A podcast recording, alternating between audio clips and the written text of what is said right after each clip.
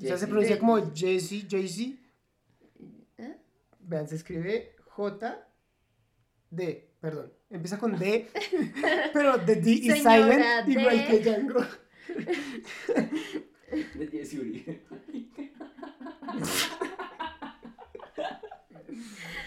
Pero sí, pero sí, es más o menos así. Llega en el jazz. ¡Jesse Uribe!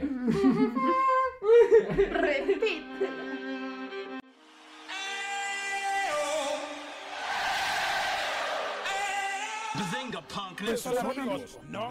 Leviosa, no leviosa. It's Britney, bitch. Me lo ancora. Perché sei Batman? Yo, yo, one, four, eight, three to the three to the six. Soy tu padre. ¡Lo envié! ¡Hacia el futuro! Esther Piccole, no, no la Un gran conozco. poder conlleva una gran responsabilidad. Hola y bienvenidos de vuelta a Escuela Cinéfila. Mi nombre es Daniel Lozano, pero todos ustedes me conocen como el Capi. Porque Capis hay muchos, pero yo soy tu Capi. Y el día de hoy, en el podcast más encantador del multiverso, vamos a hablar de una película que le dio un nuevo aire a los musicales. Eh, es verdad, es verdad. Eh, no es de los primeros musicales, pero sí es un homenaje a ellos y sobre todo al arte en sí mismo, al arte de hacer cine. ¿Es subjetivo? Sí, claro. Pero es que amo esta película y creo que los críticos y el público aman esta película también llamada La La Land de 2016. Amor, música, sueños y cuatro estaciones componen esta película que hoy traemos a nuestra sección retro y que sí o sí debía pasar por los pasillos de la escuela cinéfila. ¿Qué volvió esta película tan especial para los fans? ¿Era amor verdadero? O mejor dicho, ¿el Oscar era para Moonlight? Todo esto en unos minuticos aquí en la escuela cinéfila.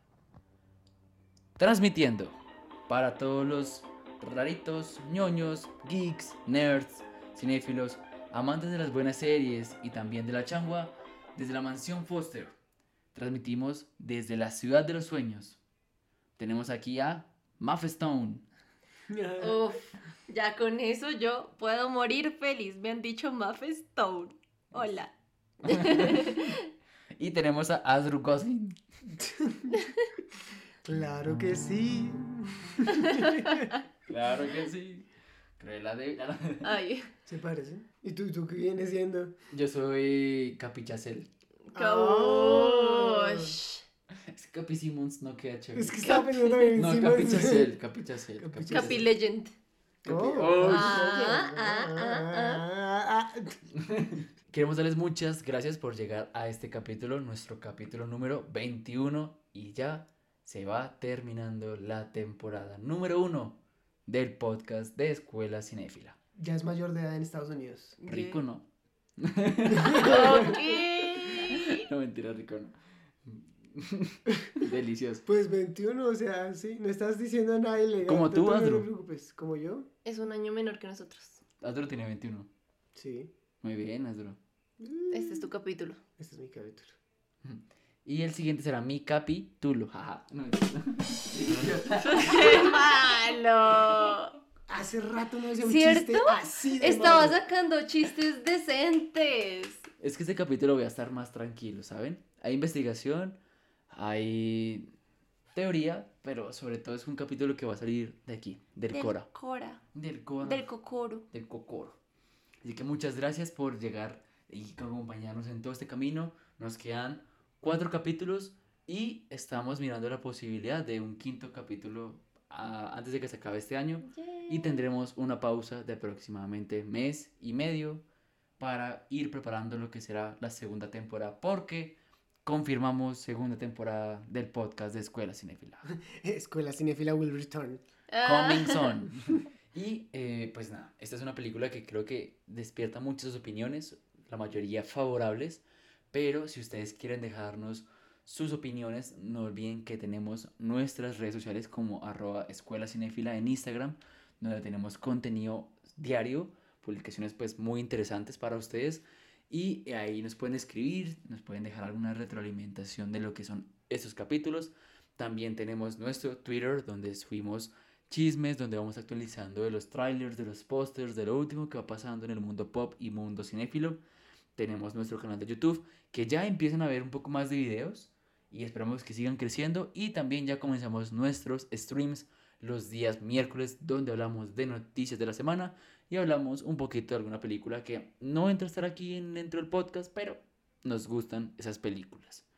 Y donde te encuentras el día de hoy, querido lunático, nuestro canal de Spotify. Así que a continuación tendremos una ficha técnica slash medio resumen de nuestra querida voz de la razón, nuestra querida Stone, para que nos cuente un poco la película y algunos datos que ustedes tal vez no sabían. Soy el mapa, soy el mapa.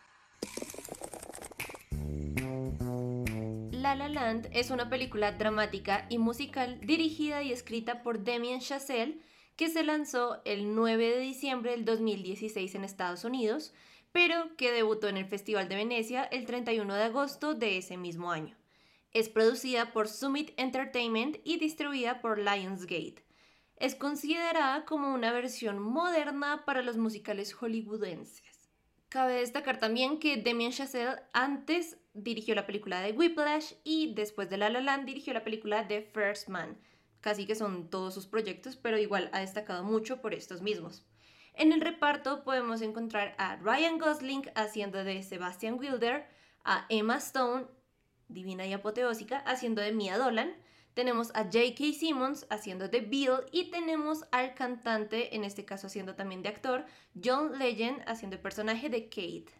En cuanto a la recaudación, esta película se hizo con 30 millones y recaudó 445 millones. ¿Qué? O sea, imagínense todo eso, el éxito que representan. ¿Cuántas, uy, cuántas veces? Son más de 10 veces. Más de 10 veces. Guau. De hecho, lo que me sorprende es que haya salido tan barata en comparación a las ganancias. Pues es que piensa que no. Está no- muy bien planeada. O sea, como se hizo, está muy bien planeada para no gastar tantos recursos. Claro, no hay efectos especiales ni... Es pura dirección. Es puro escenogra- escenografía, fotografía y coreografías. Claro. Todas las grafías. Exactamente. Fotografía también entre ahí. Esta película fue muy bien recibida tanto por la audiencia como por la crítica, pero pues tanto Rotten Tomatoes como IMDb nos dan unas cifras que según los críticos es el 91% de aprobación, no está mal, pero pues puede que algunos no concuerden con eso. Para la audiencia hasta el momento está en un promedio de 8.1, perdón, Bueno, no, está, está en un 81% de aprobación también aplicaron, pero sí. de pronto. Y en IMDb está en un promedio de 8.0. Cerrados. Cerraditos. Hmm. De- tal vez es una cosa de comparación, ¿no? O sea, pueden decir como, vale, está muy bien, pero IMDb tiene que considerar que no le pueden poner una nota igual, por ejemplo, a The Shawshank Redemption. Sí, sí, es verdad. Aparte esta IMDb es solamente en internet, ¿no? Sí. O sea, la gente entra y vota. Y los críticos también votan. Rotten Tomatoes es el, el concilio de, de críticos que hacen parte de Rotten Tomatoes. Entonces, por eso me parece chisto- chistoso cuando a veces la gente se deja influenciar por la crítica de Rotten Tomatoes. Porque lo que realmente importa en Rotten Tomatoes es lo que le da al público. Exacto. No lo que eso, al crítico. eso es un buen consejo. Nosotros siempre lo mencionamos, pues porque también es importante mencionarlo, pero más allá de eso, vean las películas. Si les interesan, no se dejen llevar solamente por las puntuaciones que ven en plataformas. Los premios aquí son muy importantes porque La La Land estuvo muy nominado ese año y aparte tuvo muchos, muchos, muchos categorías. Tuvo muchas categorías ganadoras. Primero, voy a mencionar los del Globo de Oro. Ganó las siete categorías en las que estaba nominada. Mejor película, comedia musical, director, actor, actriz de comedia musical, guion, banda sonora y canción original. ¿Cuál? Hay varias. ¿Cuál? ¿Será City of Stars? Canción original es em, City of Stars. City of Stars, Ya. que, que por eso es, es hermosa esa canción. Y esta, en los Oscars, estuvo nominada a 14 premios, que fue de hecho la película con más postulaciones al Oscar en conjunto con Titanic y All About Eve. Ahora bien, de estos premios sí pasó algo curioso, es que no, pues no se los ganó todos, pero aún así ganó varios. Mejor director, mejor diseño de producción, mejor cinematografía, mejor canción original, mejor banda sonora y mejor actriz. Hay un detalle y es que esta película fue nominada a mejor película del año en los Oscar. Y hubo un momento en el que cuando ya iban a leer la cartita que dice el ganador, lo leyeron y dijeron La La Land. Y todos gritaron, llegaron a dar el discurso, felices y contentos, y de repente fue, creo que hemos cometido un error. El ganador a mejor película es Moonlight. Y ahora sí voy a dar paso a El Capi porque está mirándome con odio, pero yo sé que no es a mí, sino a lo que pasó. Uy, es- es- está, Ese silencio. Está tan enojado que no puede hablar. Eh, he tenido unos cinco años para poder trabajar esto con mi psicólogo. Dado que sí generó un malestar en mí en su momento y una desconfianza grande en los premios. De hecho, yo muy pocas veces he confiado en el premio a mejor película. Pero, Dios mío, siete premios. ¿No le podías dar el octavo de una vez a La La Land? ¿Y el de mejor película? Pero es que es el más grande de la noche. Moonlight no ganó ninguno. Solamente ganó Mashallah Ali como mejor actor de reparto. Sí. Y es una película super underground que no ni siquiera llega a la mitad de los premios de La La Land. Yo creo-. Aquí voy a hacer la pausa. No, la, inclu- porque la- esta la- la inclusión es algo muy berraco en- ahora en el cine. Esta discusión Adiós. hay que continuarla después de que yo dé mi resumen porque si no me lo van a quitar. Mía es una empleada de un... mía, mía. Eso dijo Moonlight cuando vio el Oscar. Mía es una empleada de un bar que sueña con ser una gran actriz. Y Sebastián es un pianista de jazz desempleado que sueña con ver su carrera despegar. Los dos buscan su lugar entre el mundo del espectáculo en la ciudad de Los Ángeles. Lo que pasa es que se van a conocer y se darán cuenta de que el amor puede llegar a ser una complicación para sus metas profesionales. Nadie recuerda Moonlight. Ahí es donde tú dices ahora... Ah, sí. La recuerdan porque le quitó el Oscar Es lo único, es lo único. Es lo único.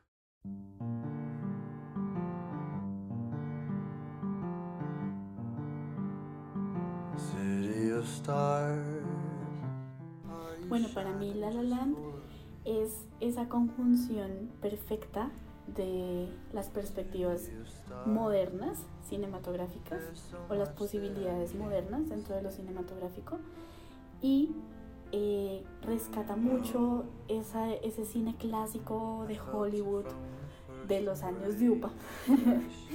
Em, y lo que más me gusta también de La La Land es la perspectiva que le dan al espectador con respecto al amor y a las posibilidades del amor en la distancia. Eso es lo que me parece más bello y obviamente la banda sonora es maravillosa. Bueno, ¿qué decir de este musical? Visualmente se logró captar la atención del espectador. Eh, los escenarios, la música, el uso del color fueron muy buenos. Las actuaciones de Emma y de Ryan fueron asombrosas, pero Ryan logró un mejor desarrollo, sobresalió más que Emma. Y la historia de dos artistas que sueñan con alcanzar el triunfo es un tema que ya hemos visto, es- siempre ha sido utilizado, pero siempre es aceptado por el público eh, siempre y cuando eh, las actuaciones y el argumento sean buenos, la película siempre tendrá buenas críticas. Como siempre, vamos a comenzar con una pregunta que nos va a permitir a charlar un poco más de esta divina película y maravillosa. Y la pregunta es, ¿por qué vivir en la tierra de los sueños? ¿Qué es lo que significa La La Land? ¿no? Así, así tradujeron La La Land aquí a Latinoamérica. La La Land, Sí. la tierra de las estrellas y a veces la tierra de los sueños. También la decían así. ¿Por qué vivir en la tierra de los sueños? La pregunta es, ¿por qué no? Ok. Hmm, no sé, es que creo que la, la Tierra de los Sueños también es un sitio doloroso. Porque son la Tierra de los Sueños cumplidos y también de los que no se cumplen. Exacto, muy bien, muy bien. Sí, Yo también creo que es eso.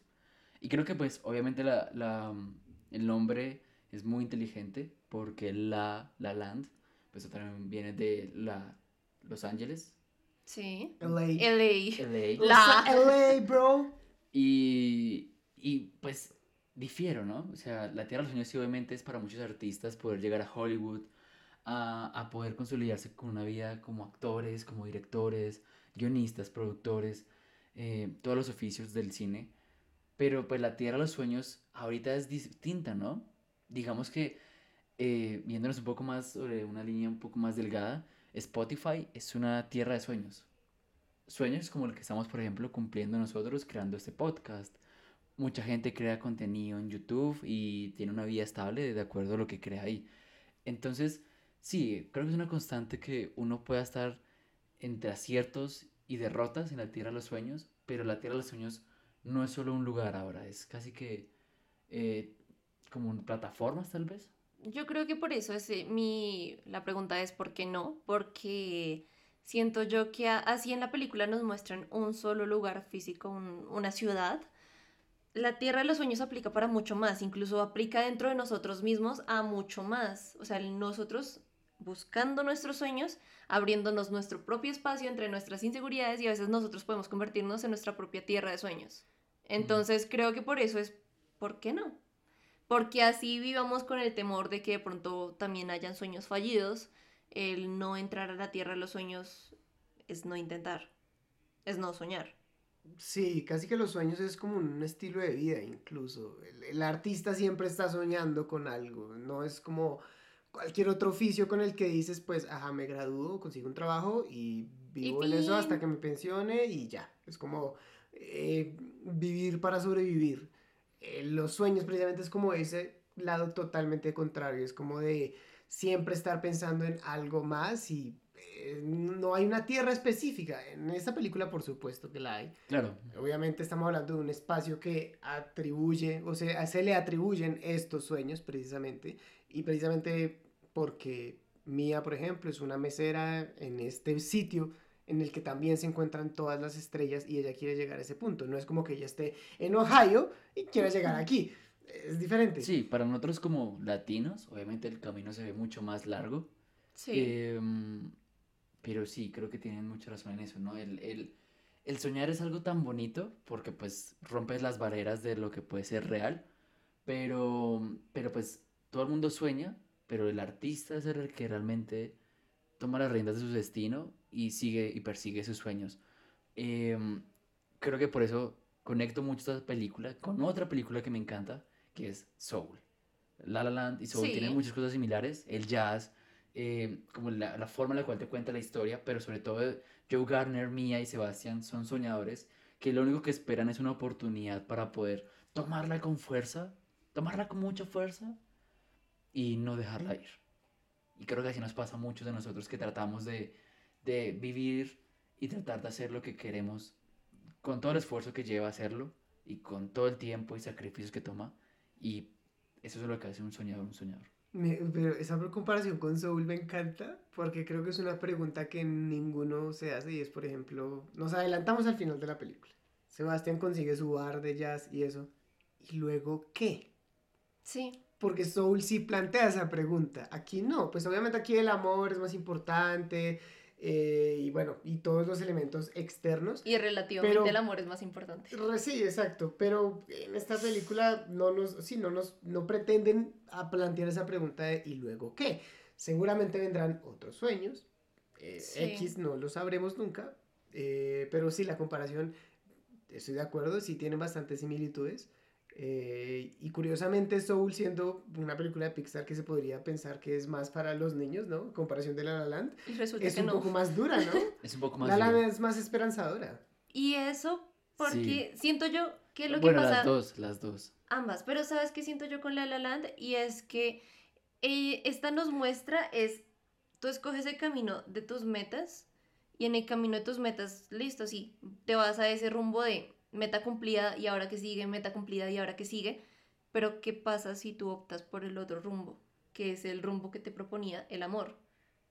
El amor tenía una meta, el amor tenía un fin, Mm, y si hubiese sabido combinar las dos, ¿No hubieses tenido que llegar a un punto final sino un punto continuo? Claro, claro, claro. De hecho, creo que es de las cosas más interesantes de esta película, porque pues La La Land obviamente nos plantea una relación amorosa que pues se conocen en, un escenario, como lo son Los Ángeles, pero pues los dos tienen intereses distintos. De hecho, los dos son artistas totalmente distintos, si nos damos cuenta. Sí. Mia es un artista que sabe que tiene el talento, lo único que necesita es la audiencia, ¿verdad? Y Sebs, lo único que necesita, bueno, Sebastián, Seps. eh, ese así se llama el bar, ¿no? Sí. Eh, Sebastián lo único que necesita es tocar. Que la gente entienda lo que él quiere hacer. Porque es, creo que es de las cosas más bonitas de esta película. Y es que nos plantea un personaje que tiene un amor melancólico por un género musical como lo es el jazz. Porque él ve que todo el mundo está ahorita escuchando música que no tiene mucho que ver, que no es tan, eh, ¿cómo le dirías, Astro? Como tan rica a nivel instrumental. Y el jazz sí le puede proporcionar eso al mundo. Mm, Pues creo que no son los instrumentos. O sea, la cuestión con, con Sebastián, con el personaje de Seba- Sebastián, es que el jazz, alguna vez escuché, pues no estoy tan de acuerdo, pero alguna vez escuché un video en YouTube, que el jazz es como la música para músicos, porque es tan rara que solo que es una persona que como que tiene ese análisis de pensar en las armonías y en qué es lo que está haciendo cada instrumentista, la puede llegar a disfrutar por el análisis, no por la escucha de decir, oh, este tema de Dua Lipa está chévere. Y tal vez esa es la cuestión con Sebastián, que él ama ese lado complejo del hacer jazz y de la interacción en el momento y de crear música en el momento del estándar, en el momento del jamming que se haga en el- en- al hacer jazz. Y, por ejemplo, esta escena en la que él está tocando piano y la cámara está intercambiando Sí. entre Mía y él, eh, Es muy- él tocando, es ella bailando. muy buena. Es muy interesante. Es muy interesante. Es, una idea de, de Min Chazelle, ¿no? Ujú. Y exacto, esa dirección ahí es genial. Y es precisamente va a eso. Es, Sebastián está gozándose el momento, pero es por el momento, por lo que está haciendo en, en ese instante. La canción que él está haciendo luego con Legend, es que no me acuerdo cómo es el nombre. John Legend. Legend. Con John Legend, pero ¿cómo es el Ah, nombre bueno, personaje? Kate. Kate. Kate. Kate. Kate. Ah, Kit. Oh, yo le digo Se Kate. llama Kit. Kid. Kit. Kit. Kit Kat. Cuando, cuando está con Kit Kat. Kid and Kat, ¿se acuerdan de la serie? Sí. Kid versus Kat. Kid versus Kat también era genial. Uy, ¿de qué estamos hablando ahora? Uy, nos desviamos de una impresionante. Esa canción ya está escrita, ya está pensada para gustarle a una audiencia, entonces no es lo que Sebastián busca. Ese es el dilema cuando tú quieres ser un artista, pero no quieres que te limiten, o sea, tu arte. Cuando es como, bueno, sí, qué lindo tocas el piano, pero necesitamos que lo toques para que más gente le guste, para que le gusten a los jóvenes de ahorita. De, hecho, tienes que ser artista de tal y tal forma, tienes que cambiar tu forma de vestir porque si no, no vas a vender. Y aplica muchísimo en el mundo de la fama y a Sebastián le tocó eso. El, el- o eres músico como te gustaría hacerlo o él te adaptas y te transformas. de hecho, es un momento clave, ¿no? Cuando él está. Eh, creo que comienza, hay una estación. No me acuerdo cuál estación comienza. Pero. mm, él está en la cama y escucha a mí hablar con la mamá. Otoño. Otoño. Por, fall, además. El Ujú. significado de la palabra. De hecho, otoño deberíamos tocarlo inglés. una vez. Lo tocamos después de este tema, pero es, es eso. lo- lo- Sebastián escucha como Mía defiende su arte frente a su mamá. Sí. Porque pues realmente Sebastián, él, él cree, que- él cree que es bueno. Él cree que es grande. No le importa si a la gente le gusta. Pero es como Mía defiende el arte Sebastián lo que le hace entender que si sigue así, no le va a proporcionar ningún futuro a ella y necesita conseguir algo que sea sostenible. Porque pues el arte no es sostenible. O sea, puedes tener días donde haces cosas muy buenas y vendes y eres top trending y genial. Y hay días y semanas, meses, años, temporadas, estaciones donde no eres nadie. Son los 10 minutos de fama. Sí, sí, sí, sí. Pero ahora sí, toquemos las estaciones. ¿Por qué son tan importantes las estaciones en La La Land?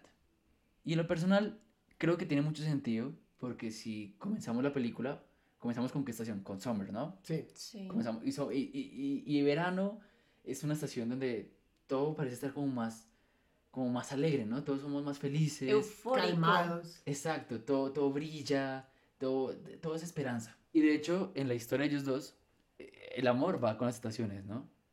Porque entonces, miremos que cuando ellos se enamoran, es verano. Y, eh, y todo es lindo y, eh, y florece el Y amor. todo es bello, se no hay problemas. Se conocen. Y luego viene otoño. Fall. Fall. Y ahí es cuando la relación empieza a decaer entre Mía y Sebastián. Empieza a foliar. Y otoño pues es una estación que significa como un tiempo de renovación, ¿no? Tal vez de cómo las hojas caen. De transformación. Exacto, de transformación. Y en ese momento es cuando la relación de ellos cambia y se transforma, porque pues obviamente Mía intenta nuevas cosas que según Sebastián funcionarían y Sí. al final ella no encuentra su apoyo y eh, pues Sebastián está en otro rumbo, ¿no? Un rumbo que pues sí, trae más éxito, pero menos felicidad a su vida artística. Y luego tenemos Winter o invierno, que es cuando ya Sebastián y Mía se dan un tiempo, ¿no? Están separados y todo se congela. O sea, es, es- es decir, literal, se congela Sí. todo. Se congela porque pues Mía deja de hacer la obra de teatro, se vuelve a la casa de sus padres y, y está ahí tranquila y Sebastián ya no, ya no está con Kit y, y, y están así como un momento de quietud. Y finalmente viene primavera, que es cuando los dos se vuelven a juntar una vez más, porque Sebastián conoce la- a- el, cast, el, el casting de Mía y la lleva con ella a Los Ángeles y tienen una última audición y se prometen amor eterno, aunque sepan que su futuro es estar no juntos a lo largo de todo su camino artístico. Además que la primavera es el punto en el que vuelven a florecer nuevas cosas, ¿no? Exacto. Y es por eso que es tan interesante que eh, Giselle divida esta película en cuatro actos. Eh, obviamente los actos son muy importantes, los hemos hablado anteriormente. Y aquí caben más de tres actos que la estructura normal de una película. Aquí caben los cuatro actos porque cada acto tiene colores distintos, tiene una temática distinta, tiene un mensaje distinto, tiene una intención distinta. Y eso hace un poco más compleja La La Land y más fácil de entender a la vez. La razón- Conmovida. Sí. Me quedé conmovida. La razón por la que pronto se sale la estructura de los tres actos, que tienes toda la razón ahí, de pronto es porque es en una historia de una relación, vemos el comienzo de la relación, el desarrollo y fin, el final de la relación. Pero aquí hay como otra parte más de estas tres, como una especie de epílogo, una continuación a lo que sucede después, que la misma relación que sucedió permite que pase. Y es el hecho de que Sebastián vuelva por ella a ayudarla una última vez, no buscando estar con ella de nuevo, no buscando regresar, sino simplemente ayudarla porque la ama. Sí, señor. Eso es lo bonito, creo yo, de, de este cuarto acto, en el sentido de que nos da un, un... Puede haber un después, porque uno está acostumbrado en las películas de amor, de romance, de dramas, que si se acaba, se acaba. O si no, que terminan en un final feliz. Pero el mostrar que una relación se puede acabar y que aún así hay un después de eso, y el después no representa a otra persona ni nada, sino un propio crecimiento dentro de ellos mismos, y un no tenemos que estar cada uno por caminos separados, aunque lo sepamos que vamos a estar por caminos separados. sí, y, y eso es importante porque Mafe acaba de desmentir eso y es, si hay un final feliz. Porque al final Mía estaba bien, está feliz, tiene esposo, hijos, es famosa. Sebastián también. También tiene su bar, está No, o sea, lo digo es final feliz para esa relación. Mm, mm, Sí, es que eso es lo más interesante. Eso es lo esto, curioso. Es lo más interesante de todo. Sí, sí es un final feliz. Pero. mm, O sea, no es el final feliz que esperamos. No es un final feliz, es un final bueno. O sea, bueno de que las cosas salen bien, a pesar de que haya una tristeza detrás del hecho de que la relación se acabe. Exacto, como lo decíamos anteriormente, un amor melancólico, ¿no? Porque esa mirada, esa ilusión que tiene Mía, mm, yo no sé, Mía y Sebastián creo que la comparten. Ese momento cuando nos muestran la misma escena, pero con...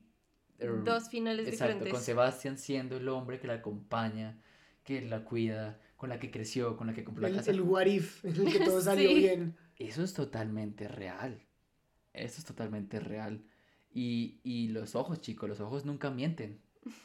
Y es eso, o sea, esa mirada lo, lo significa todo. Porque sí, es un final feliz, pero como dice Mafe, no es el final feliz que uno espera como espectador de películas románticas, pero tampoco es el final feliz que uno quisiera, ¿no? Porque Sebastián y Mía son personajes con, agradables. Son personajes con los que uno le gusta estar. Que uno les veía química, que uno incluso se podía representar en ellos. Pero al final, pues, no funcionó. Hay cosas que no Y suceden. creo que es de esos momentos más humanos que nos ha mostrado el cine y sobre todo esta película de a veces no funciona y que no funcione no significa que no esté bien. Estamos bien, pero separados. Y así también es el amor. Pero miren, ya para ir contando un poquito de detalles acerca de lo que eran las ideas originales de La La Land, eh, pues teníamos un cambio en los actores, ¿no?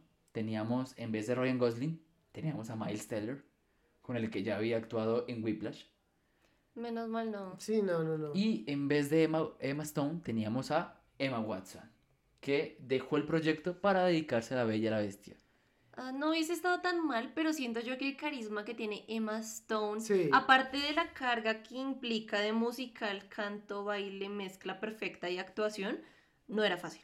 Es que con Emma Stone, yo creo que es culpa de Harry Potter, pero yo siempre la veré a ella como la sábelo todo. A Emma Watson. Emma Watson. A Emma Watson, perdón. Emma Watson. yo- Yo, yo uy, Emma Stone y Harry if? Potter. What if? Emma Watson, Emma Watson. Eh, y Emma Stone sí tiene el encanto de la chica que puede ser graciosa, puede ser intrépida, Mm. tiene también como su... o sea, es diferente, por ejemplo, a sus amigas en la escena inicial en la que la sacan a bailar. Ella es muy diferente a ellas porque ellas sí son como esas chicas fresas de, ay, vamos a bailar. Y ella estaba como de, ah, mi vida es un fracaso. Que eso es muy común. Es muy chévere porque está en Porque real. acaba de salir de un casting donde la interrumpieron, donde le mancharon el disfraz. No quiere hacer absolutamente nada. Sí soy. Literal. Sí, me llamo. A, a mí Emma Watson, Emma Watson me encanta. Es- Estamos confundidos. La confusión. a mí Emma Roberts me encanta. A mí Emma Watson me parece divina. Es mi personaje favorito de Harry Potter y genial. Pero Emma Stone, señores y señores, es mi actriz favorita en todo el cine. Y obviamente más 10 puntos por esta película. Pero es que es, es- es impresionante es Emma Stone. O sea, todo lo que hace. Porque bueno, Ryan Gosling actúa muy bien. Pero pues obviamente Emma Stone creo que resalta un poco más que su compañero. Y es... Hay una escena. Hay una escena donde Mia hace la audición que seguramente le dará el papel de su vida y cuenta la historia de una mujer que se levanta todos los días a tratar de ser un artista, pero que al final siempre recibe un no por respuesta. Y, y, ese- y esa escena, mientras va girando la cámara alrededor de Emma Stone, eso es puro arte y cine, papá. Sí, totalmente cierto. Aunque Y las siluetas, ¿no? Hay una silueta y sí. me encanta. he de admitir que también la química que tienen los dos, Ryan Gosling y Emma Stone, es impresionante. Esto, eh, ellos como parejas, de verdad, si ellos salieran y se volvieran novios, se vería como si ya lo hubiesen sido hace años. Pues de hecho, hay dos películas más en las que son pareja, ¿no? Exactamente. Sí, en, em, En Loco, Cra- Crazy Estúpido Amor. Stupid Love Ajá. y en... Algo- Tiene algo de gangsters. Sí, Sí. Yo lo tengo. Anti-Gangster Squad. no me creo que es algo así. Gangster Squad. Esa sí. No lo he visto. Eh, fu- funciona muy bien y creo que es por el hecho de que son muy diferentes. Ryan Gosling tiene un encanto apagado. Es como... Sí. Es ese hombre sobrio, Sí, que es tú lo ves en la distancia y te Ajá. quedas mirándolo. Es como James Bond. Él no se la pasa mostrando así como su extrovertividad, sino que está calladito y en cierto momento, ¡pam!, un comentario gracioso. Y es como que te das cuenta que es gracioso, pero no tiene que estarlo expulsando. Exacto. Contrario a Emma Stone, el personaje y la actriz que siempre están como, pa, pa, Sí. pa, es una explosión de emociones, una explosión de su personalidad. Exacto. Y, y sí, cre- creo que tiene mucha razón en eso. Creo que Gosling y Stone son de las parejas contemporáneas que más se asemejan a, a, a parejas como las de Spencer Tracy, em, Catherine Hepburn también en su momento, eh, Fred Astaire, Ginger Rogers, Mirma Lloyd tal vez y William Powell. O sea, son parejas que uno los ve y es como, ah, ya están otra vez juntos. Así como Bradley Cooper y Jennifer Lawrence también, que tienen Sí. un momento, o Joe Pesci y Robert De Niro. Bueno, pues Estamos hablando más de parejas como sentimentales, ¿no? De, de amorosas. Y- Amorosos, aquí sí amorosos. Y, sí, realmente es que es impresionante la química que tienen. Incluso creo que son mejores amigos, ¿no? Los dos. O sea, siempre, por ejemplo, creo que en el de Gangster Squad, Ryan Gosling había conseguido el papel. La chica que, pues, es su interés amoroso iba a ser otro. Y él recomienda a Emma Stone y la trae al set. Y obviamente, pues, tienen una muy buena película los dos.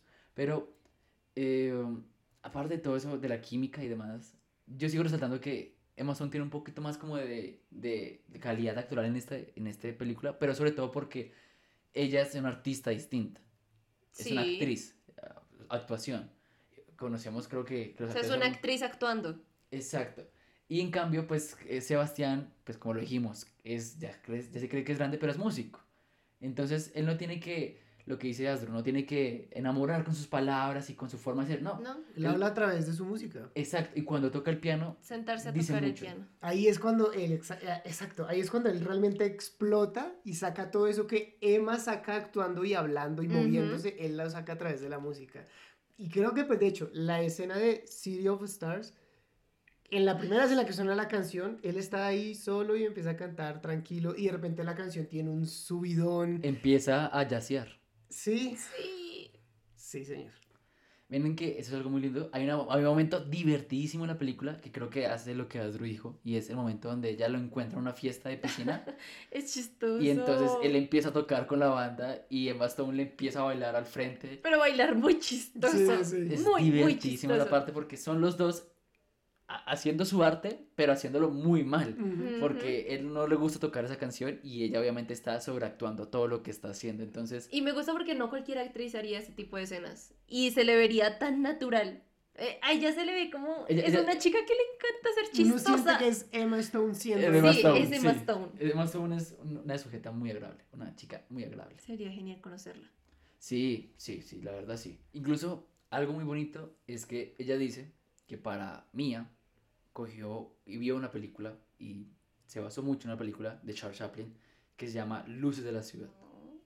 Porque, pues bueno, si ustedes han visto la película, pues esta es una comedia romántica de 1931 que, que nos muestra pues diferentes, eh, como obviamente set, este sketch, se dice sketch de comedia de Chaplin, pero pues la, eh, el interés amoroso de en esa película pues es una chica que le gusta bailar, es ciega, pero, pero le gusta bailar, le gusta expresarse por su cuerpo y así es como también Emma Stone vio a Mia y cómo ella puede entender su arte incluso sin palabras porque hay momentos donde incluso los dos están mirando y hay una química impresionante ella baila y le baila Sí. y, y, o sea, creo que hay momentos para hacer una película musical para hacer una película que se basa en la música hay momentos donde el silencio es muy importante en esta película demasiado importante y creo yo que representa sobre todo esa sensación de amor y de conexión que uno puede tener una- con una persona, que todo lo que está alrededor se esfuma y quedan solamente esas dos personas sintiendo lo que el otro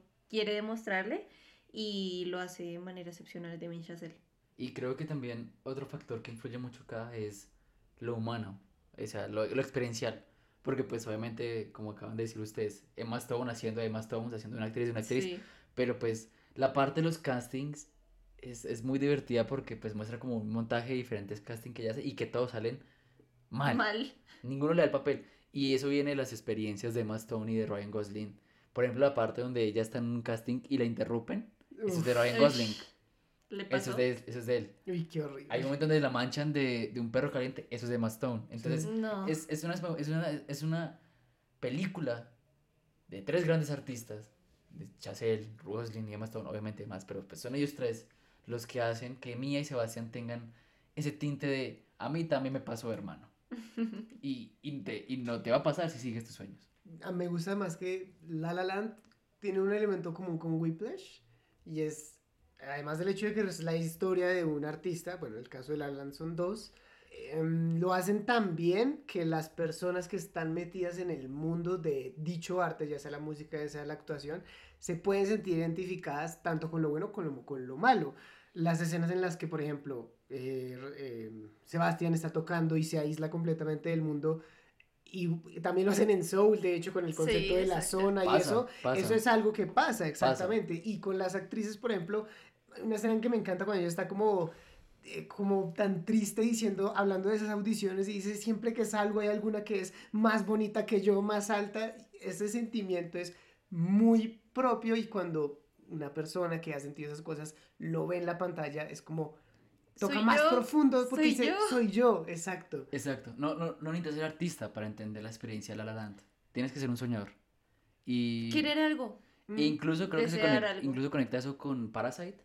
Lo de, si por La ejemplo, capacidad de soñar. no, lo pensaba más con el hecho de, sí, tú tienes un papel, conseguiste un papel, pero entonces eso significa que le quitaste la oportunidad como a 20, Ah, 25 Sí. personas. Sí. Tú ahora tocas en un bar, o sea que también hay muchos más artistas que están buscando esa oportunidad.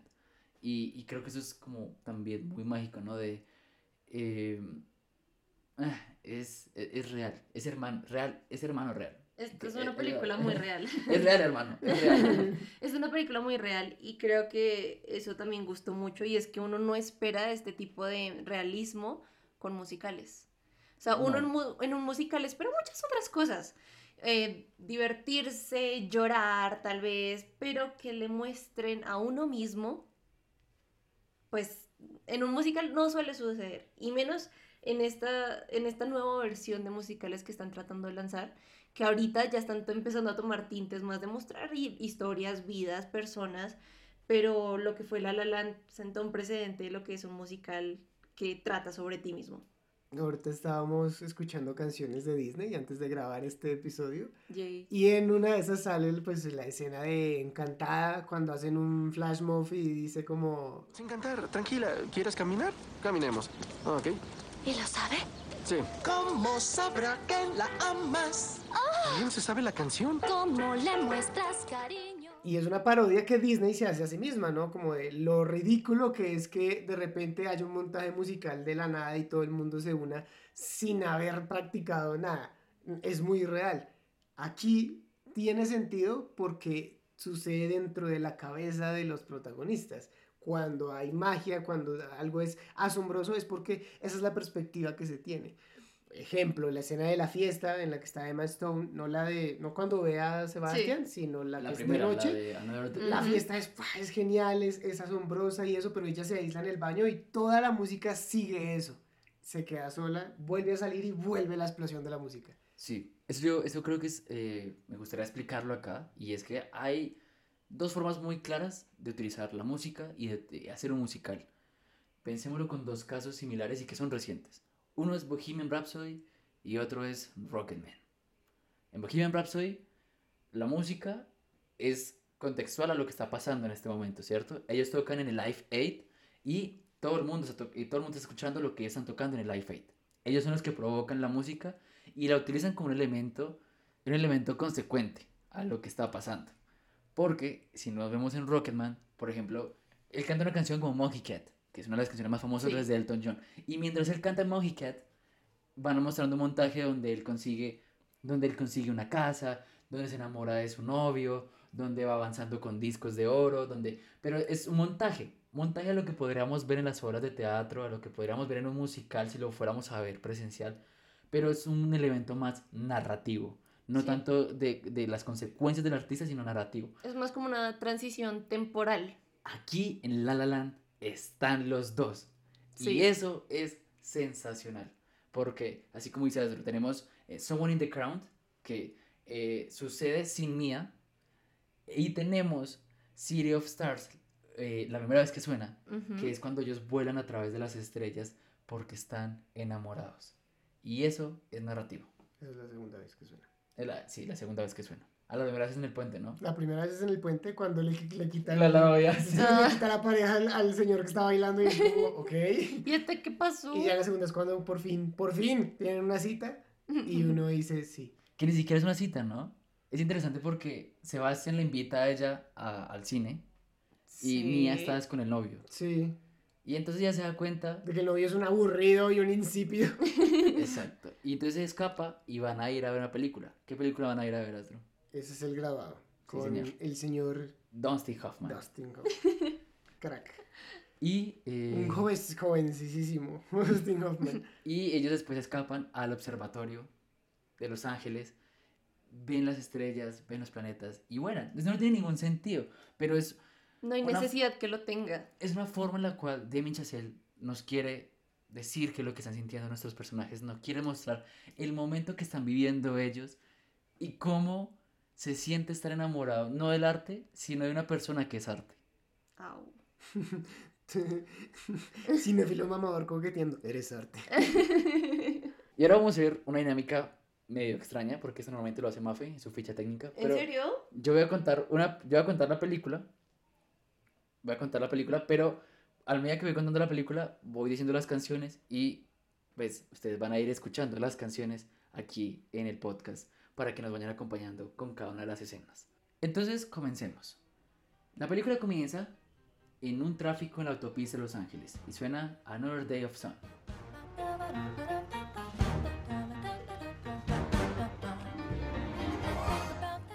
Qué canción y coreografía tan interesante. Y es la mejor introducción que pudieron haber escogido. Yo me acuerdo en los Golden Globes de ese año, presentada por Jimmy Fallon, comenzó con Another Day of Sun. Pero es como un festival de referencias, ¿no? Sí, me encanta, me encanta. Y que al final cierra con, con eh, Jimmy Fallon, con un copete a lo Sebastián Bien. en el piano. Y con, y con Ryan, Ryan Reynolds. Reynolds. sí. Y Ryan Reynolds lo empieza a jugar con el mechón. Es genial.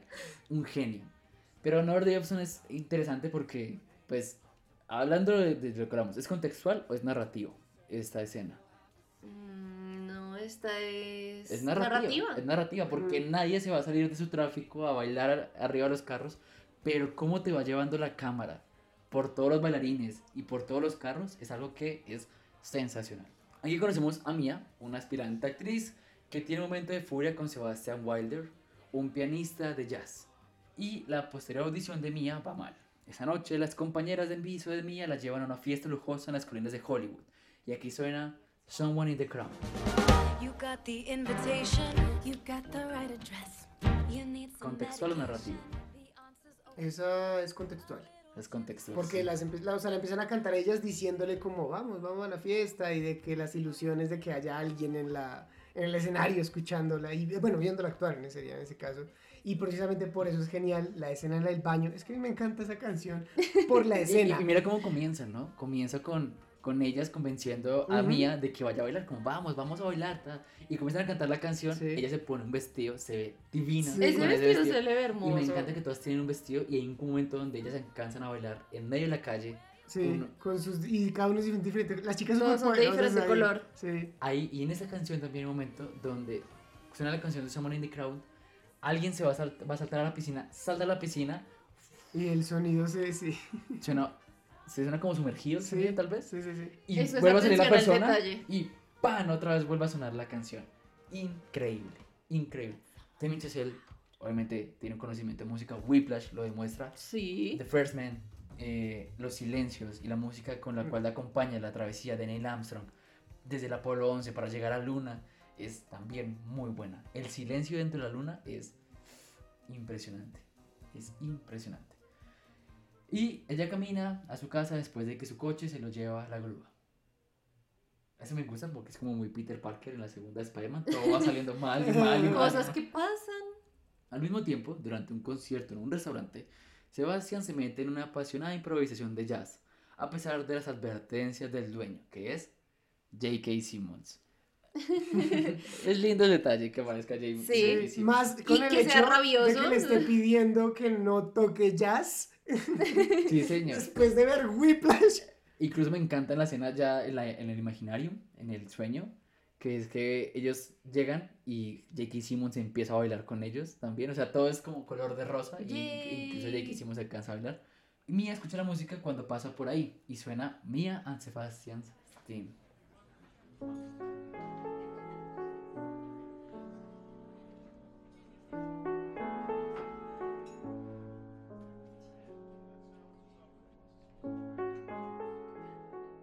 Es mi favorita. Además que me encanta porque la primera vez que suena es solo el piano, es solamente Sebastián dejándose llevar. Que es ese momento en el que él grita a través de la música lo que está sintiendo. Y la misma canción vuelve a sonar para el final. Cuando ella finalmente lo vuelve a ver y se vuelven a ver el uno al otro, El él toca esa canción porque sabe lo que significa para ellos dos. Mm. Y ahí es cuando tenemos toda la transición del mundo ideal, del what if, en el que todo hubiera salido súper bien y la, la orquestación se aumenta como a mil.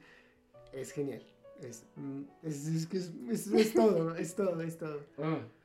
Movida por ello, entra en el restaurante y lo ve. Sebastián es despedido, por lo cual se marcha furioso. A medida que se va, Mia intenta felicitarlo, pero él la aparta bruscamente. Uf, eso me encanta en el Imaginarium, porque en el Imaginarium él la ve y apenas la ve, la besa. La besa. En cambio, en la vida real la aparta bruscamente. Las cosas que suceden, no todo siempre sale como lo planeamos y muchas veces tenemos más ganas de hacer muchas cosas, pero simplemente no las hacemos porque nos da pena. ¿Qué hubiera pasado si yo hubiera hecho esto? Ouch. Meses después, Mia se encuentra con Sebastián en una fiesta donde tocan una banda de pop de los 80s. Ella se burla de él pidiéndole Ran, So Far Away. One, two, three, four.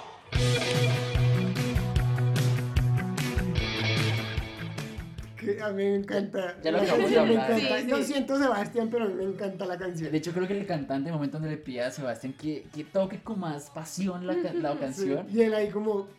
Sí, y él empieza a ver como. Le, sigue el juego, pero no le interesa para nada. Una canción que considera un insulto para un músico serio, según Sebastián. Después del concierto, los dos caminan a sus coches, lamentándose mutuamente a pesar de la química entre ellos. Y suena A Lovely Night.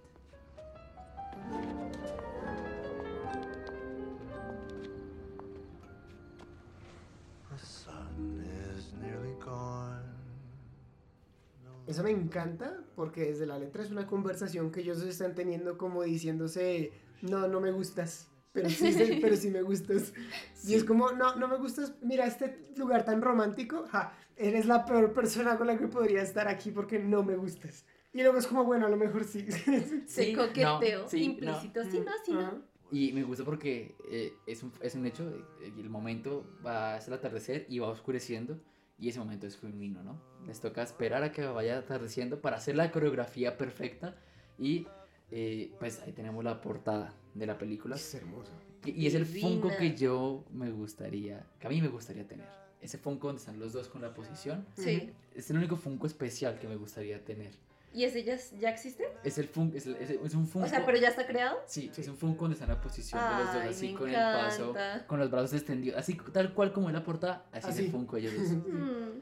Y, y creo que es divino porque tú sabes qué película es con solamente ver esa portada. Y no hay más portadas, de hecho, creo que solamente es la única. Ah, no.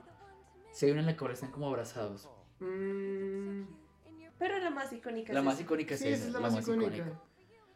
Mía le muestra a Sebastián el lugar donde ella trabaja como barista, que es en ese set de grabación explicando su pasión por actuar. Sebastián lleva a Mía a un club de jazz, describiendo su pasión por el jazz. Y ahí nace el famoso meme de yo explicándole a mi familia, porque Sebastián explica con una pasión lo que siente por el jazz, porque le dice, mira, el, el, el trompetista está haciendo algo que es, no está en el guion y empieza a improvisar, y el baterista le sigue el ritmo y ahora también se va a incorporar con él. Y es, Mía es como, ok. Pero es que es muy lindo porque Mia le está poniendo cuidado y ella, ella no está disfrutando de esa conversación porque entienda lo que está diciendo, sino porque le gusta la, La la pasión. pasión. con la que él está describiendo eso. No, no, ¿Ustedes no les ha pasado esto? Es tan lindo ver la emoción en los ojos de alguien hablándote de algo que ama. Sí, sí, sí. A sí. Pesar de que no entienda nada, pero es muy bonito. Exacto. Sí, sí, sí, pasa un montón. Nosotros con el cine.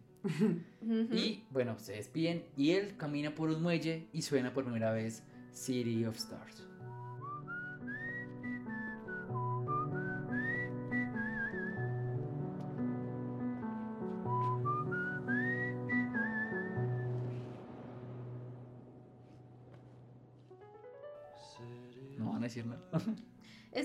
Estoy solamente Es que es un- sintiendo la Es canción. un temazo, es un temazo. Me encanta que además empieza muy simple, ¿no? Con el Ujú. silbidito. Un Así- silbidito. Empieza con el silbidito del el tema principal de la canción, el de, el de el que hace que City of Stars sea City of Stars. Y ahí como que lo van haciendo un poquitico más grande y uh, se apagó.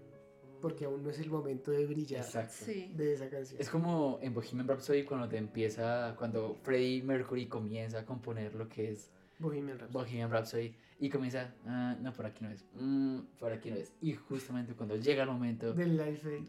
Es hermoso. Es que es como, como si nos le dijeran al espectador, tú sabes lo que viene, pero no te lo vamos a dar aún. exacto, es Quédate antojado. No, no es No, no, no. eh, eh, eh, eh, pues, La no, pistola La de Chekhov. pistola de ¿Es, es- es una pistola Chekhov? No, no, no, no, no. No porque no, no es un- primero Es no una canción que está puesta para ser cantada en algún momento. Sí, pero eh, tiene su significado en el momento y luego se vuelve a resignificar. Para que fuera una pistola de Chekhov tendría que estar vacía de significado sentido. en el momento. Ah, ok, ok, vale. Y me gusta porque Sebastián comienza a bailar con una señora, luego con un señor. Es agradable el Ujú. sujeto y está enamorado y está componiendo. Qué mejor combinación para un artista. Eso es amor, el querer componerle a, co- querer componer, querer crear, también es una muestra de amor. Mía es su musa. Pero of Stars no es para mí, ¿cierto? No, No. es más para, como... es para La La Land, Exacto. para la tierra de los sueños. Sebastián invita a mí a una proyección de Rebelde sin causa. O, como lo dijeron aquí, El Graduado.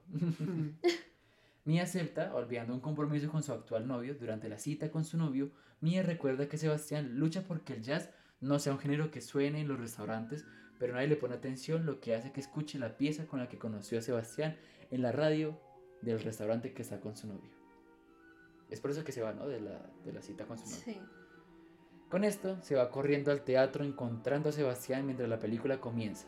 Los dos terminan su velada con una danza romántica en el observatorio Griffin con la canción Planetarium.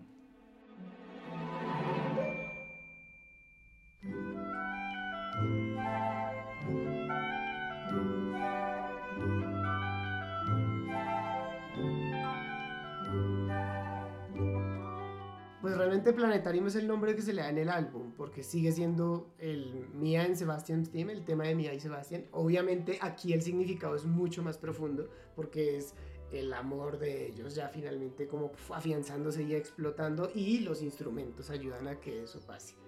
Porque ya no es solo el piano de Sebastián, ahora son ambos danzando a toda la orquesta, tocando ese tema que él compone en ese momento en el que se deja llevar. O sea, no es un amor en nacimiento, sino un amor ya construido. Sí, ya, ya. Es, es la, Ya es- por fin es la se flor logró. Sí. que se abrió finalmente y ¡Wow, Tilly! ¡Wow, Sebastián! Después de más audiciones fallidas, Mia decide a sugerencia de Sebastián escribir una obra de una sola mujer. Sebastián comienza a actuar regularmente en un club de jazz. Y hizo una summer montage.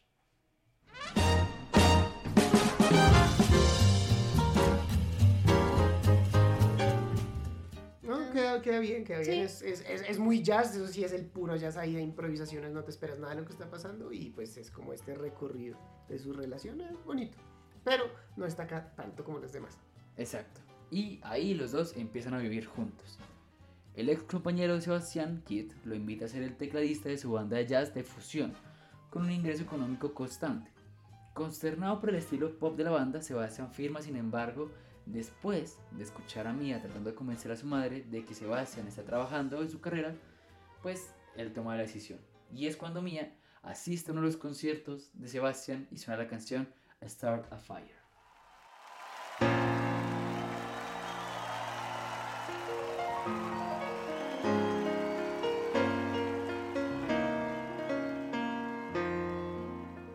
¡Temazo!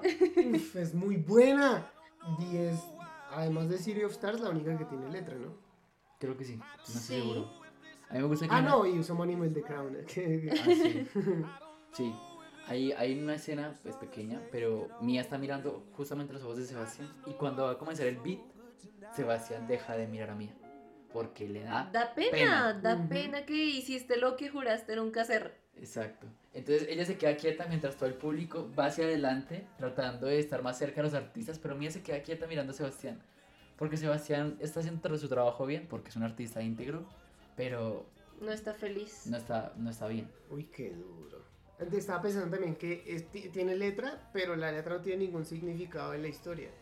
Pues es, No significa nada para... Eso mismo Exacto. le da peso a la letra. Eso es muy ah, A Star is Born de Bradley Cooper y Lady Gaga. Cuando ella empieza a cantar pop y comienza a cantar unas canciones Cuando que, ya la ve transformada, que nada que mostrándose.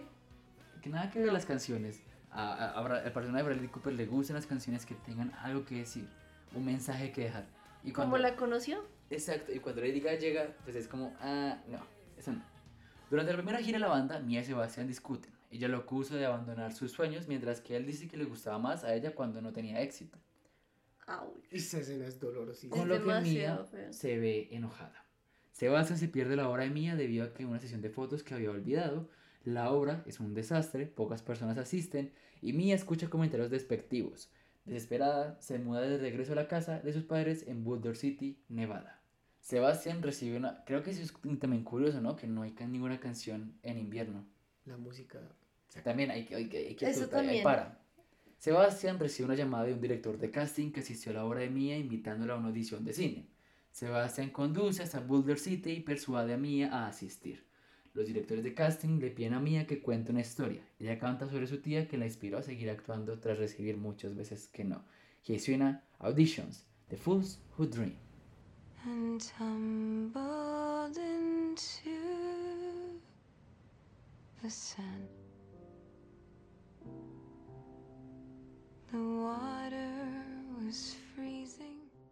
Me encanta también esa escena.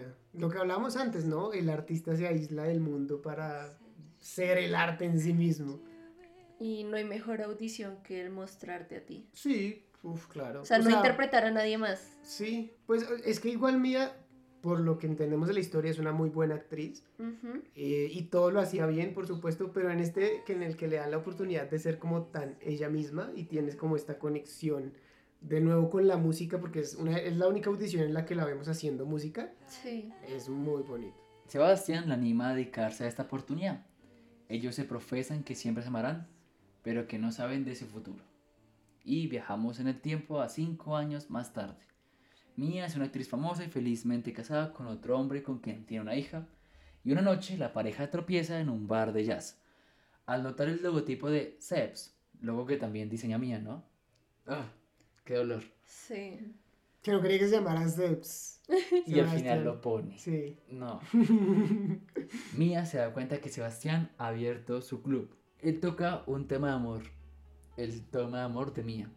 Y los dos imaginan lo que podría haber sido su relación y que funciona perfectamente. Y aquí suena epílogo. O el epílogo.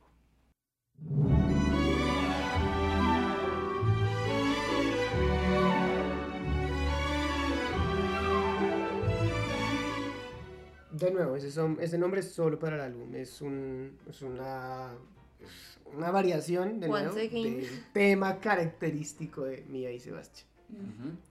¿Y ya? Creo que por eso me gusta realmente el tema de se Sebastián. escucha tres Porque veces. lo, lo Porque ven lo de muchas perspectivas y siempre significa algo diferente. Ok, sí, muy Es un interesante. buen punto. Pasan las relaciones. Si tú vas, por ejemplo, a un restaurante, apenas son amigos y se tratan de conocer, es una experiencia totalmente distinta. Si van y, por ejemplo, ya son novios y llevan un tiempo, pues es una experiencia es totalmente distinta. otra cosa. Sí, a, a mí me pasa más con los lugares, ¿sabes? Con Nuestro lugar. Con- con- con- sí, me No, revivir un lugar siempre será. O sea, nunca será revivirlo. Va a ser vivirlo nuevamente. Antes de que Mía salga con su marido, ella mira a Sebastián y le comparte una sonrisa. Mm. De todo está bien. Que es un fetiche de Chazelle, ¿no? Las miradas finales en sus películas. Eh, sí, claro, la tiene mm, J.K. Simmons y Miles Teller. Y es una mirada de aprobación, finalmente. De ahí. por fin. Ryan Gosling y Claire Foy la tienen en The First Man, pero Sí. es una mirada de... Es una mirada de calma, es como un, Sí. re- es un reencuentro de Yo la, Sí. yo la- tanta, tanto problema, tanto drama para llegar a este punto y es como, ah, ya, solo somos tú y yo. yo la interpreté más como de preocupación, ¿sabes? O sea, todo lo contrario. es todo lo contrario, Porque porque, yo sé- ella ha estado preocupada durante toda la película, pero finalmente lo vuelve a ver. Él ha vuelto de esa gran travesía que es llegar a la luna y ser el primer hombre, pero vuelve a, a su casa y vuelve a estar con ella. Pero mira que antes de que acaben, ella le dice como, nuestro mundo va a cambiar. Ahora Por eres- lo que él hizo. Exacto, exacto. O sea, no sé, creo que es interesante. Bueno, Incluso creo que aquí hay Mm, como más... interesante. Hay, hay hay solamente son los ojos de Claire Foy y Ryan Gosling, lo cual tal vez no me permite a mí, en lo personal aquí al Capi, como no... Ah, no, esa es la de Miles Teller, la que solamente son los escenas ojos. sí son solo los ojos. Bueno, entonces Pero curiosamente, a pesar de que son solo los ojos, Sí, sí, sí, sí. el de sí, J.K. sí, sí. Simmons, Son los más tú expresivos. es el... Sí. Sí, Por- en definitiva. Sí, sí, sí, sí, sí. Ay, los ojos, las ventanas del alma.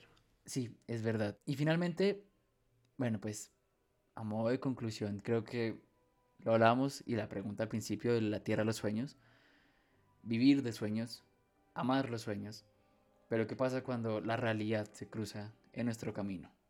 Cuando a veces es como más difícil eh, lo que está pasando que lo que nosotros queremos. Y creo que incluso soñar, más que lo que habíamos hablado anteriormente de, de vivir de la frustración y saber así, también soñar significa renunciar.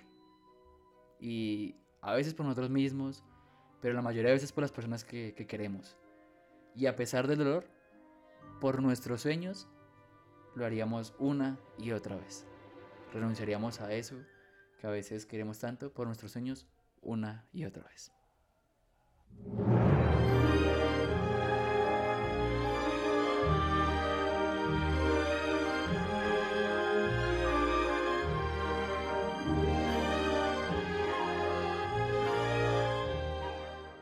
Llega el final. Y también llega Navidad.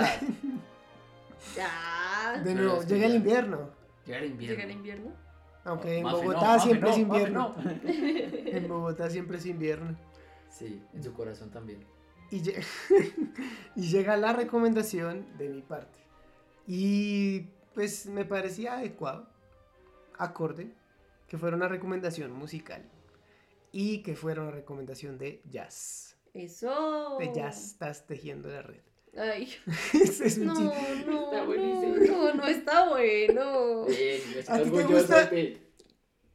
¿A ti te gusta por qué haces O sea, chistes si no pueden chocar las manos bien es porque no es un chiste bueno. Y esta recomendación es de nuevo un álbum. No, son tres álbumes. Jesse, volumen 1, volumen 2 y volumen 3. Jesse. Se llama Jesse. O sea, Jesse. se pronuncia como Jesse, Jesse. De, no, pues se escribe D, J, E, S, S, E. La, la D no se pronuncia. The D is silent, igual que Django. Ah. Pero Jesse se atribuye a las iniciales de su autor, Jacob Collier. O sea, J y C. Jacob Collier, ahí como para contextualizar, es un artista joven, muy joven, pero talentosísimo, muy inteligente además. Uno ve ciertos videos en los que se explica la mentalidad armónica que él tiene al hacer música y es como, wow, un genio completamente. Tiene incluso videos en YouTube explicando sus sesiones de Logic, o sea, donde crea su música como tal y es una locura, es una locura completa. Estos tres álbumes son una, yo creo que son como su, su, su obra de arte definitiva, porque aquí pone todo lo que significa él como artista, porque él mezcla el jazz, pero también le pone como mucho toque de música pop. Entonces crea ese puente que para Sebastián era imposible. Mi canción favorita de estos tres álbumes es All I Need, en donde canta junto a Mahalia y Ty Dolla Sign. Espero haber pronunciado bien los nombres de estos artistas. Es un temazo. Un temazo. Todas, los- todas las canciones de los tres álbumes son muy buenas, pero esta en particular creo que representa perfectamente ese puente dentro de lo pop que pueda llegar a un público muy extenso, a la vez de ser una canción con una complejidad instrumental, musical, armónica, de las voces, de la producción, todo, todo, todo está aquí. Y eso, para mí, primero es una obra de arte y segundo, tiene el sello de aprobación Astro. Pregunta, ¿él es cantante? Sí, pero él toca también instrumentos. O sea, ¿él hace toda la composición? Sí. Ah. O sea, él es el artista como... Es la cabeza detrás de todo lo que pasa en esos álbumes. Obviamente hay artistas invitados, pero siempre él está como detrás de todo. Oh. Eh, a veces hace como incluso a través de la voz sus propios como coros, como si fuera una orquesta, pero él es con la Sí. voz. Ah, ya, bueno, ya que estamos, eh, tiene una de las canciones, no hace parte de este álbum, pero pues es, es como tal del artista, que es un, es un arreglo de una canción de Stevie Wonder. Él es fanático de Stevie Wonder a morir, que es You and I. No hay ni un solo instrumento además de la voz, es todo él. Pero es, o sea, él hace las armonías que digo solo con la voz y uf, es impresionante. Y bueno, llegó el momento de tomar la decisión acerca de si esta película es una obra de arte. ¿Y cómo entendemos las obras de arte aquí en Escuela Cinéfila?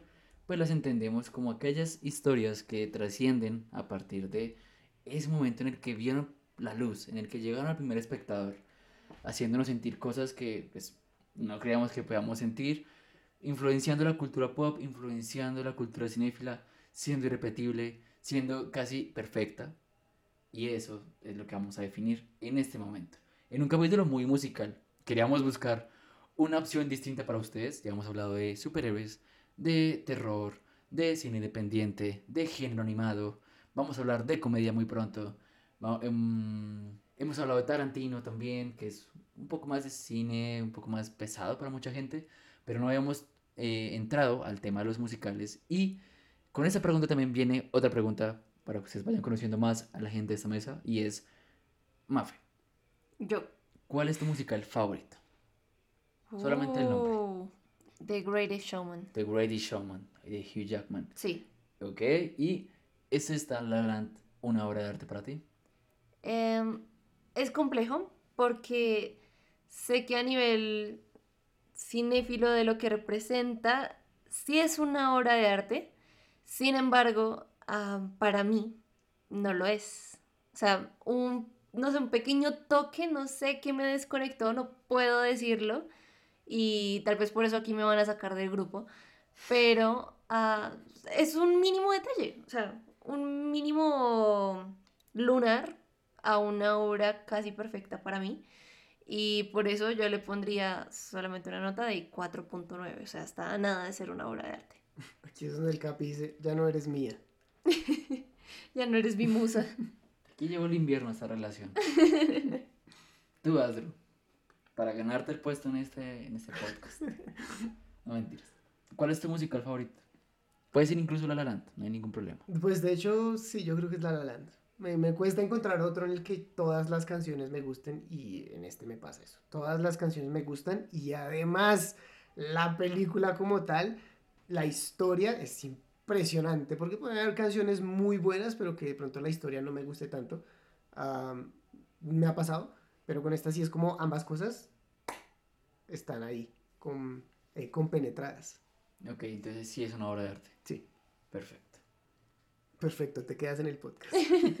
Capi, yo ya adivino cuál es tu respuesta. Sí, todos. Pero quisiera saber, Pues igual no va a ganarse el premio mejor a obra de arte. No obra de arte escuela cinéfila. No obra de arte escuela cinéfila, porque los tres teníamos que estar de acuerdo. Sí. Ay. Pero. Mafe fallándonos siempre con el jazz. Jazz. Sí, yo no sé, Siempre es el jazz. creo No jazz. sé, no, o sea, creo que me gusta, pero todavía no he Ah, dado por cierto, a Mafe no tampoco le gusta Soul. Que sí me gusta. Es que Ma- Mafe no considera que Soul sea una obra de arte. Exacto. Sí, es diferente, pero sí me gusta. Ish. Ese empeño de mostrarme aquí toda malvada. No, no, no. ¿Cuál es tu musical favorita? A ver, Mi musical favorito es La La Land. ¿obra de arte? Obra de arte, por supuesto. que Ah, sí. listo. A Raúl. Ah, bueno, ya, chao.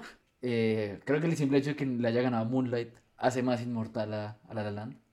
Porque es de conocimiento público que es injusto ese premio.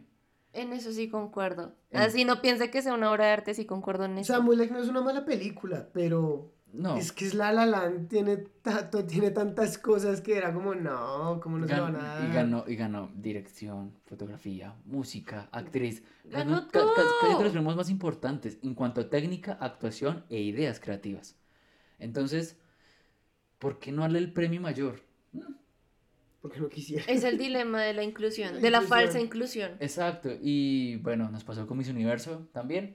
Entonces, pues, es eso, es, seguramente quería generar rating, eso sí, nunca se va a olvidar. Ha sido una burla para mucha gente después lo de ese premio y cómo se puede leer mal un sobre.